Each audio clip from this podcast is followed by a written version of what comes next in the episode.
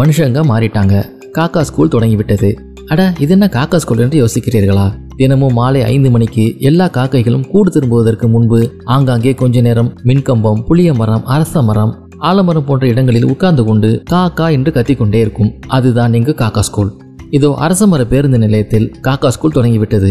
குஞ்சு காகம் முதல் வயசான காகங்கள் வரை அனைத்தும் ஆஜராகியிருந்தன இன்னைக்கு டீச்சர் என்ன பாடம் நடத்துவாங்களோ தெரியல என்று குஞ்சு காகங்கள் எல்லாம் காக்கா மொழியில் பேசிக்கொண்டிருந்தன. அப்போது வயதான அண்டங்காக்கா ஒன்று வந்து அரச மரத்தின் ஒரு கிளையில் அமர்ந்தது. நண்பர்களே எல்லாரும் வந்து விட்டீர்களா என்றது. தலைவரை எல்லாரும் வந்துட்டாங்க. குழந்தைங்க ரொம்ப ஆர்வமா இருக்காங்க. சீக்கிரமா பாடத்தை ஆரம்பிங்கன்றது இருட்டு நிற காக்கா. குழந்தைகளை இன்னைக்கு நம்ம சுற்றுச்சூழல் பத்தி பேச போறோம். குறிப்பா மனுஷங்க சுற்றுச்சூழலை எப்படி கெடுத்துட்டு வர்றாங்கன்னு சொல்ல போறேன். இதன் மூலம் எதிர்காலத்துல நீங்க ஜாக்கிரதையா இருக்கலாம் என்று சொல்லிவிட்டு பாடத்தை ஆரம்பித்தது அண்ணங்காக்கா. குஞ்சு காகங்கள் எல்லாம் சிரத்தையுடன் பாடத்தை கவனிக்க ஆயத்தமாயின. நகரத்தில் சுற்றுச்சூழல் ரொம்பவும் மோசமாகி போச்சு. ரோட்டை விரிவுபடுத்துறோம்.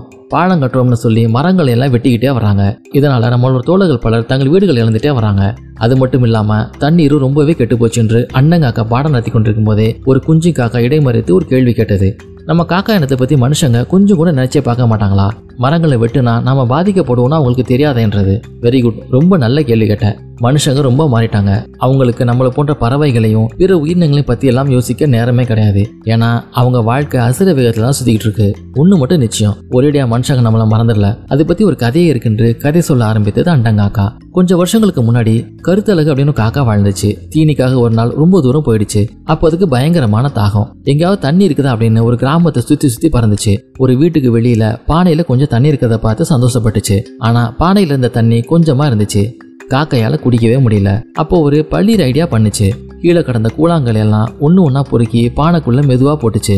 பானையில் இருந்த தண்ணியும் மெல்ல மெல்ல பானையோட விளிம்புக்கு வந்துச்சு. அந்த தண்ணியும் சுத்தமானதா வடிகட்டினதா இருந்துச்சு. காக்காவும் சந்தோஷமா தண்ணி குடிச்சிச்சு. காக்காவோட இந்த செயலை சில மக்கள் பார்த்துட்டு இருந்தாங்க. அப்போ கருத்தழகு காக்காவோட அறிவுபூர்வமான செயலை பார்த்து ஆச்சரியப்பட்டு போனாங்க. கருத்தில் காக்கா மாதிரி எந்த ஒரு விஷயத்திலையும் விடாமுயற்சி இருக்கணும். தண்ணீரை சுத்தப்படுத்தி குடிக்கணும் அப்படிங்கிற விஷயத்த மனுஷங்க நம்மளோட எண்ணத்தை பார்த்து கத்துக்கிட்டாங்க. இதுக்கு நன்றி சொல்லும் விதமா இறந்து போன அவங்களோட முன்னோர்களை நம்ம வடிவமா பாக்குறாங்க சில மனுஷங்க நம்ம எண்ணத்துக்கு உணவு படைச்சிட்டு தான் அவங்களே சாப்பிடுவாங்க.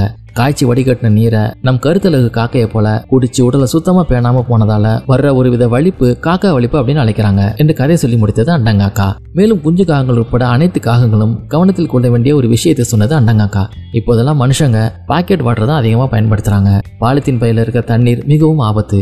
அதை நீங்க யாரும் குடிக்க கூடாது. அதுங்க உடல் நலத்துக்கு தீங்கு விளைக்கும் என்று ஒரு ஹெல்த் டிப்ஸை சொல்லிட்டு பறந்தது அண்டங்காக்கா. இன்று ஸ்கூலில் பல விஷயங்களை தெரிந்து கொண்ட மகிழ்ச்சியில் குஞ்சு காகங்களும் மற்ற காகங்களும் குதூகலத்துடன் கூடுகளுக்கு பறந்தன.